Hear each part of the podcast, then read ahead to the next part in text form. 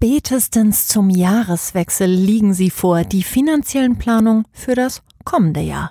Umsatz, Ausgaben, Gewinn, alles fein säuberlich errechnet, am besten verpackt in eine schicke Präsentation. Soweit so gut, doch nach den letzten Monaten ist klar, der Mensch plant, das Schicksal lacht. Wohl kaum eine Jahresplanung von Anfang 2020 fand sich Ende 2020 unverändert oder gar bestätigt. Nun kann man darüber stöhnen oder aber die Herausforderung annehmen.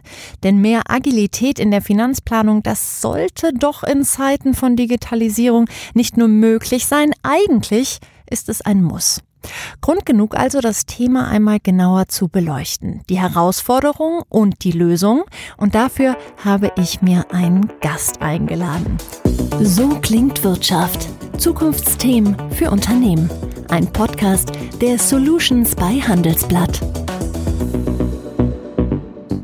Mein Name ist Jessica Springfeld und ich begrüße Frank Menz. Er berät Kunden in ganz Europa zum Thema Finanzmanagement und bietet mit Workday Lösungen für deren Probleme. Er weiß also genau, wie die Finanzabteilung von morgen im besten Falle aussieht.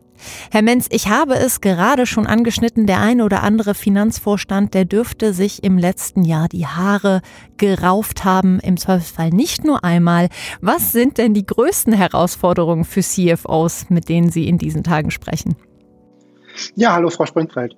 Ich denke, die größten Herausforderungen für CFOs, die es ähm, derzeit gibt, sind zweifältig. Auf der einen Seite sind es natürlich ähm, die gestiegenen oder veränderten Anforderungen. Die Anforderungen an die Rolle der Finanzabteilung hat sich massiv geändert über die letzten Jahre. Keiner, der im Management sitzt, möchte heutzutage warten darauf, dass die Reports, die er braucht, um bessere und vernünftige Entscheidungen zu treffen, irgendwie erst nächste Woche kommen oder so viel Zeit in Anspruch nehmen, dass sie dann schon wieder äh, nicht mehr aktuell sind, wenn sie da sind. Ja. Auf der einen Seite sind es natürlich externe Anforderungen, die da auf die meisten Finanzabteilungen momentan einprassen, wie aus dem Bereich Compliance oder immer wieder stärker veränderte Rechnungslegungsvorschriften, aber auch, wie gesagt, am Anfang der interne Druck weg von dem Standardreport, weg von starren Strukturen hin zu der sogenannten Business Partnering Funktion des Finanzbereiches ähm, und vielleicht teilweise auch sogar der strategische Partner zu werden für das Management. Auf der anderen Seite sehen wir, dass ähm, viele der Investitionen, die die Unternehmen in den letzten Jahren getätigt haben, eher so in Richtung Front Office, in Richtung kundennahe Lösung gegangen sind. Die Finanzabteilung und zum Beispiel die HR-Abteilung, die sogenannten Backoffice-Funktionen, haben da so ein bisschen ja, schlechte Karten gehabt in den letzten Jahren, weil natürlich die KPIs Umsatz, Umsatzrendite, Wachstum die treibenden waren. Und die Unternehmen, mit denen wir so in den letzten Jahren gesprochen haben, da sind die so auf einem Stand von vor, vor 10 bis 15 Jahren, was so die Technologie angeht. Hat da vielleicht die aktuelle Krise so ein bisschen zu beigetragen, ähm, dass man merkt, oh Gott, diese Abteilung ist super wichtig, vielleicht müssen wir da nochmal genauer hinschauen. Ich habe es auch schon angesprochen, wahrscheinlich kamen da täglich Zahlen von Kunden, ähm, vielleicht auch aus den Produktionen, wo, wo man einfach merkte, okay, die Planungen, die wir hier mal erstellt haben, gut, glaube ich, vor einem halben Jahr, die sind irgendwie hinfällig. Ja, das, was früher einmal im Jahr geplant worden äh, ist oder, oder vielleicht auch auf Quartalsbasis, wird derzeit, und, und wir sehen das äh, auf unseren eigenen Systemen, dass dort die Planungszyklen viel, viel kürzer sind. Ja, ähm, das, was früher jährlich geplant worden ist, wird mittlerweile monatlich, wöchentlich, vielleicht täglich geplant. Der Aufwand ist nur teilweise der gleiche, ja, weil ich muss dieselben Leute nach ihrer Meinung fragen, ich muss dieselben Abstimmschleifen haben und das ist natürlich mit veralteten Systemen recht schwierig umsetzbar. Sie haben gerade schon ein Stichwort äh, genannt. Da haben Sie gesagt, im besten Fall ist die Finanzabteilung auch ein ähm, Business Partnering Teil. Könnten Sie das nochmal erläutern? Ja, es werden jeden Tag werden hunderte von Unterne äh, Unternehmensentscheidungen getroffen. Manchmal kleine, manchmal große Investitionsentscheidungen, hunderte, vielleicht tausende von Entscheidungen. Und die Frage ist immer, auf welcher Basis werden diese Entscheidungen getroffen? Und da ist natürlich die Finanzabteilung gefragt, diese Basis für diese Entscheidung einfach aufzubereiten und für die Manager zu ermöglichen, bessere Entscheidungen, schnellere Entscheidungen zu treffen. Würden Sie also sagen, der Finanzabteilung kommt vielleicht eine viel aktivere Rolle zu, als das vielleicht vor fünf Jahren der Fall war? Absolut. Kurzfristiger und ähm, definitiv auch ähm, aktiver, ja. Was bedeutet das dann letztendlich für die Rolle des CFOs, aber eben auch für die Rolle seines ganzen Teams? Das bedeutet im, im Wesentlichen, dass die CFOs sich massiv ähm, umstellen müssen und dass sie massiv eigentlich jetzt ähm, ja, in Technologie investieren müssen, um quasi so ein bisschen up-to-date zu sein, ähm, um genau diese veränderte Herausforderung ähm, und diese veränderte Rolle tatsächlich auch einnehmen zu können. Wir sehen gerade viele Unternehmen und viele Finanzabteilungen in diesen Unternehmen, die sich genau diese Frage stellen. Haben wir die Technologie, um genau diese veränderte Rolle einnehmen zu können? Können wir mit dem, was wir haben, wirklich dieser Businesspartner in Zukunft werden? Oder sind wir es tatsächlich vielleicht schon? Auch da ähm, gibt es einige Unternehmen, die das ähm, mit Sicherheit mit Ja beantworten können. Die meisten haben noch Nachholbedarf. Was muss sich denn dann ganz konkret in Finanzabteilungen ändern, um als Unternehmen wirklich da agiler agieren zu können? Sie haben es gerade gesagt, ähm, Planung ist eins. Ähm, das, was früher ähm, in, in, langen Planungszyklen geplant worden ist, wird jetzt kurzfristiger geplant, ähm, wird viel granularer geplant, es werden viel mehr Leute einbezogen. Ja? Und diesen Prozess, diesen sehr komplizierten, komplexen, ressourcenintensiven Prozess, der wird in der Regel von den Finanzabteilungen dieser Welt gemanagt. Ja.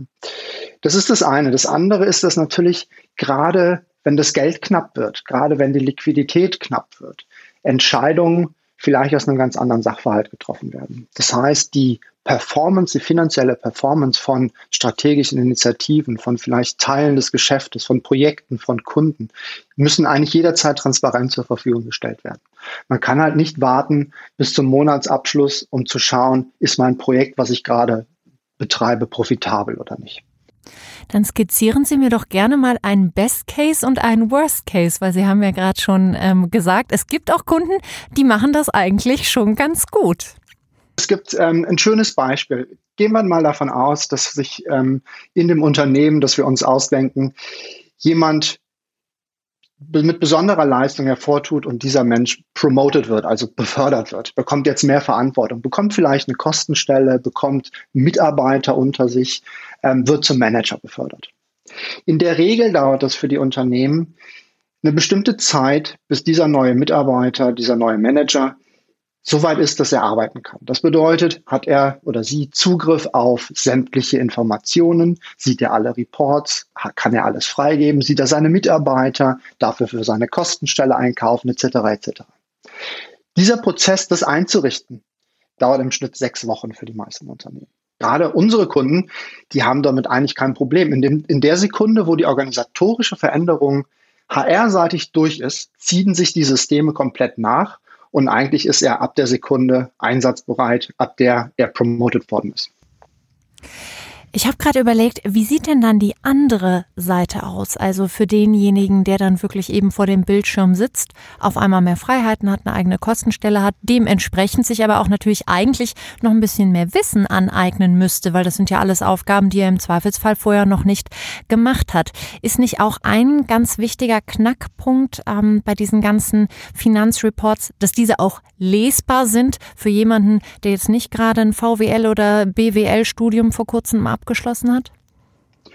Absolut. Es sollen auch keine Zahlengräber sein, ja, ähm, dass man da ähm, Listen bekommt. Und da gibt es eine ähm, ganz interessante Entwicklung im Reporting in der Finanzabteilung, nennt sich Augmented Analytics. Das bedeutet, dass die Systeme mit den wichtigsten Hinweisen kommen, wo zum Beispiel Abweichungen ähm, herkommen können. Also die Systeme helfen bei der Erklärung von und Interpretation von bestimmten Dingen.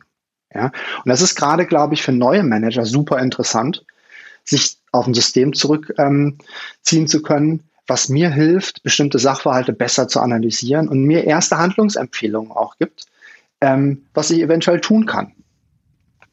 Sprechen wir da an der Stelle dann auch schon von künstlicher Intelligenz, die da Einzug erhält? Definitiv. Machine Learning und ähm, künstliche Intelligenz in, in Summe sind ähm, genau die Dinge, die dort zum Tragen kommen und die immer mehr ähm, Unternehmen jetzt auch für sich entwickeln oder, oder kennenlernen und, und ähm, Systeme entwickeln, die ihnen massiv helfen, gerade bei der Entscheidungsfindung. Wir hören es ja immer so ein bisschen raus. Wir sprechen auch öfter mal von Ihren Kunden. Ähm, das heißt, Workday selbst hat da natürlich auch Lösungen entwickelt. Worauf haben Sie denn ähm, besonders äh, Wert gelegt, eben speziell in diesem ganzen Bereich der Finanzbuchhaltung? Ich glaube, ähm, dass es absolut wichtig ist, dass man sich erstmal damit über, äh, befasst als Unternehmen, als Softwareanbieter, aber auch als hinterher Endkunde. Wo sind eigentlich die Daten? Wo, wo habe ich Zugriff auf die Daten? Liegen die irgendwo so vor, dass ich überhaupt Algorithmen auf diesen Daten entwickeln kann? Habe ich genug Daten zum Lernen, äh, zum Anlernen dieser Algorithmen?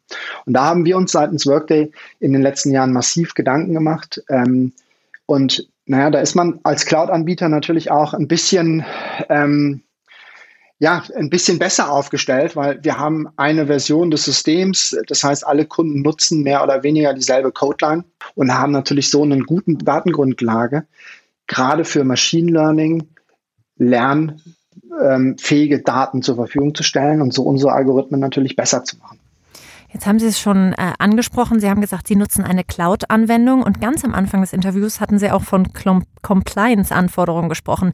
Wie kann das denn ähm, zusammenpassen? Es gibt ja speziell in Deutschland immer noch diese Zurückhaltung und speziell, wenn es dann noch um so einen Bereich wie Finanzen geht. Ja, den gibt's und ähm, ich glaube, man muss diese Zurückhaltung vielleicht aus, aus zwei, zwei Richtungen äh, betrachten. Das eine ist, und da sehe ich so ein bisschen die Aufklärungsarbeit, die die Cloud-Anbieter äh, betreiben müssen. Ähm, man muss natürlich mehr und transparenter ähm, darüber sprechen, was wir tun, was wir für Verfahren haben, was, wie wir Security sicherstellen, wie wir bestimmte Compliance-Dinge handhaben. Wenn wir mit unseren Kunden sprechen, ähm, die gerade aus dieser alten On-Premise-Welt kommen, dann ähm, ist es einfach eine Aufklärungsarbeit, die man, äh, die man einfach betreiben muss. Ja. Auf der anderen Seite ist es natürlich auch für die Unternehmen wichtig, sich mit diesen Themen zu beschäftigen. Ja, und nicht kategorisch auszuschließen. Ich weiß natürlich auch, dass für manche Branchen, die stärker reguliert sind, sei es der Finanzbereich, der Bankbereich, Insurance-Bereich, das erstmal auf einem übergeordneten Level zu lösen ist.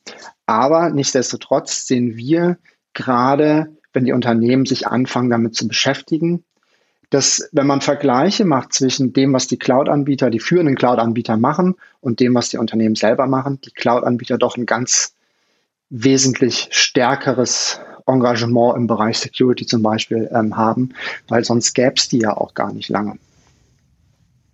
Warum glauben Sie denn dann, dass man auch an der Cloud vielleicht künftig einfach gar nicht vorbeikommen kann, wenn man erfolgreich sein möchte? Es ist die Einfachheit, es ist die, ähm, das, das Geschäftsmodell, was dahinter steht, ähm, dass man quasi nur das bezahlt, was man tatsächlich auch nutzt. Ja, ähm, es ist die, wie gesagt, die Einfachheit. Es ist aber auch die Skalierbarkeit, ähm, dass viele Unternehmen, die jetzt zum Beispiel im High und im hochvolumigen ähm, Abrechnungssystembereich unterwegs sind, ähm, das mit On-Premise-Verfahren ähm, überhaupt nicht mehr hinkriegen.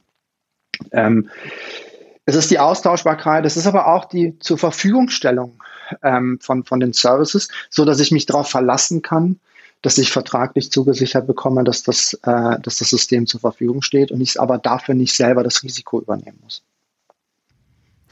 Dann lassen Sie uns doch, wenn wir gerade schon bei diesem Zukunftsthema in Anführungsstrichen sind, ähm, noch ein bisschen weiter in die Zukunft schauen. Ich glaube, ähm, ja, Corona war wahrscheinlich auch so ein Weckruf oder auch nochmal ein Umbruch ähm, für diesen ganzen Bereich. Aber wo stehen wir da ähm, in fünf Jahren? Was sind so Trends, die Sie momentan bei Ihren Kunden beobachten oder die Sie bei Workday besprechen intern? Es ist natürlich der, der Fortschritt der Digitalisierung. Ich glaube, nichts hat uns schöner oder vielleicht auch nicht schöner, aber ähm, klarer den Spiegel vorgehalten als die letzten ähm, Monate, dass wir im Bereich Digitalisierung in vielen, vielen Bereichen so weit noch gar nicht sind, wie wir vielleicht gedacht haben. Ja. Wir werden dieses Jahr viele Unternehmen sehen, die vor der Hürde stehen, das erste Mal einen komplett virtuellen Jahresabschluss durchführen zu müssen. Mit einer komplett virtuellen Jahresabschlussprüfung. Ja, wir haben das vorgemacht äh, mit, mit einigen unserer Kunden schon zu Anfang des letzten Jahres.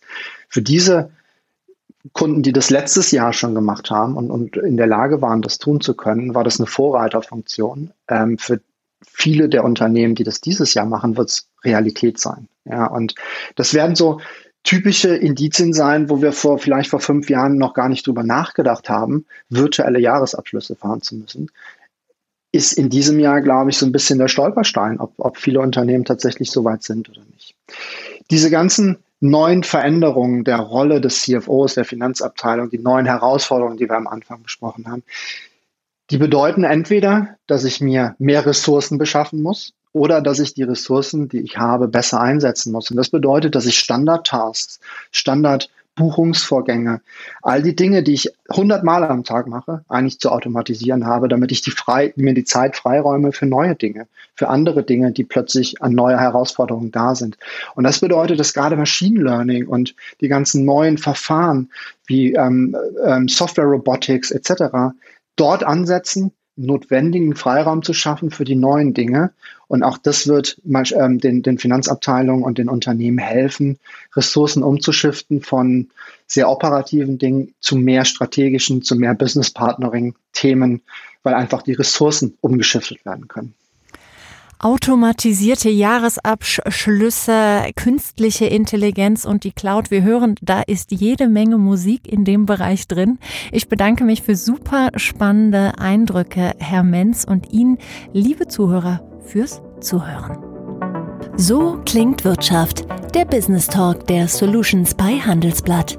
Jede Woche überall, wo es Podcasts gibt. Abonnieren Sie.